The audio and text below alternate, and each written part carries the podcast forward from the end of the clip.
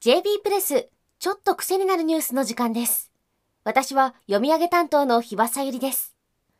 この番組では国内外の政治経済ビジネス安全保障などに強みを持つウェブメディア JB プレスが厳選した記事をお伝えするポッドキャスト番組です。今日の記事は国際原油価格の上昇がロシアの財政に与える影響について。タイトルはロシアや OPEC が演出する原油高。ロシア財政に与える影響はどれほどか。書き手は三菱 UFJ リサーチコンサルティング副主任研究員の土田洋介さんです。2022年2月に生じたロシアのウクライナ侵攻に伴って国際原油価格の一つであるブレント原油価格は急上昇しましたが2022年4、6月期をピークに下落に転じました。ところが1年後の2023年4、6月期をボトムに反発。7、9月期の平均水準はバレルあたり86.7米ドルと再び上昇しています。この間の国際原油価格の上昇は、主にロシアがサウジアラビアなど他の産油国と協調して原油の減産に取り組んだことで実現しました。実はロシア産原油の価格は欧米などの制裁の結果国際原油価格を下回って推移していますがロシアによる追加の自主減産に加えて原油市況そのものの上昇もありロシア産原油価格も上昇していますそれにしてもなぜロシアが自主減産や他の産油国と協調して原油高を演出しているのかというと最大の理由は国家の収入である歳入の確保に他ならないと土田さんは記事の中で指摘しています。ロシアの連邦歳入のおよそ3割が資源企業に対する課税、すなわち石油ガス収入であることは広く知られた事実。ウクライナとの戦争で膨張する軍事費と国内の経済対策費を賄うために、ロシアは原油高を演出して歳入を確保する必要があるんですね。とりわけロシアは2024年3月に大統領選を控えており、9月に発表された2024年の予算案は歳出が26%増える計画になっています。そのためにも原油高を維持し、原油高の恩恵を受けた資源企業からの税収を増やす必要があるということです。それでは足元の原油高はロシアの財政にどれだけ寄与しているのでしょうか。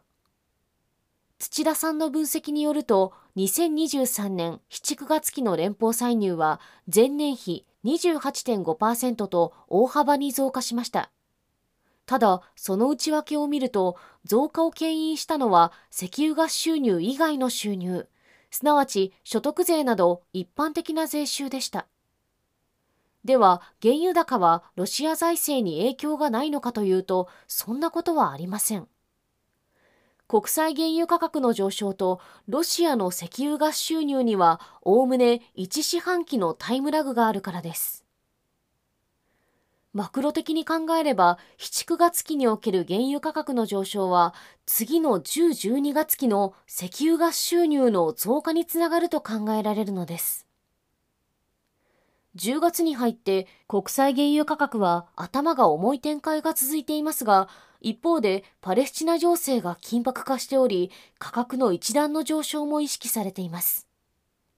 そうなれば、ロシアの歳入は年明け以降も増加基調で推移すると考えられると土田さんは指摘しています。また、国家の収入である歳入から支出である歳出に目を転じると、2023年7、9月期の財政収支は歳出が前年比でマイナスになりました。歳出を抑えたということです。それでは、なぜ歳出を抑えているのか。その詳細はわかりませんが、土田さんはウクライナ戦争の長期化に備えて、歳出面からも財政の再建に努めているのではないかと推測しています。確かに原油価格は反発していますが、結局のところ原油価格は水物です。資源企業に対する法人税や採掘税も引き上げましたが、石油ガス収入が不安定であることに変わりはありません。そのため、財政再建には歳出の抑制が不可避ということなんですね。こうして考えると、原油高は確かにロシアの財政にポジティブな影響を与えるが、結局のところ、ロシアの財政は原油高だから盤石であるというよりも、原油高でないと今のロシアの財政は成り立たないという解釈の方が正しいのではないかと土田さんは記事をまとめています。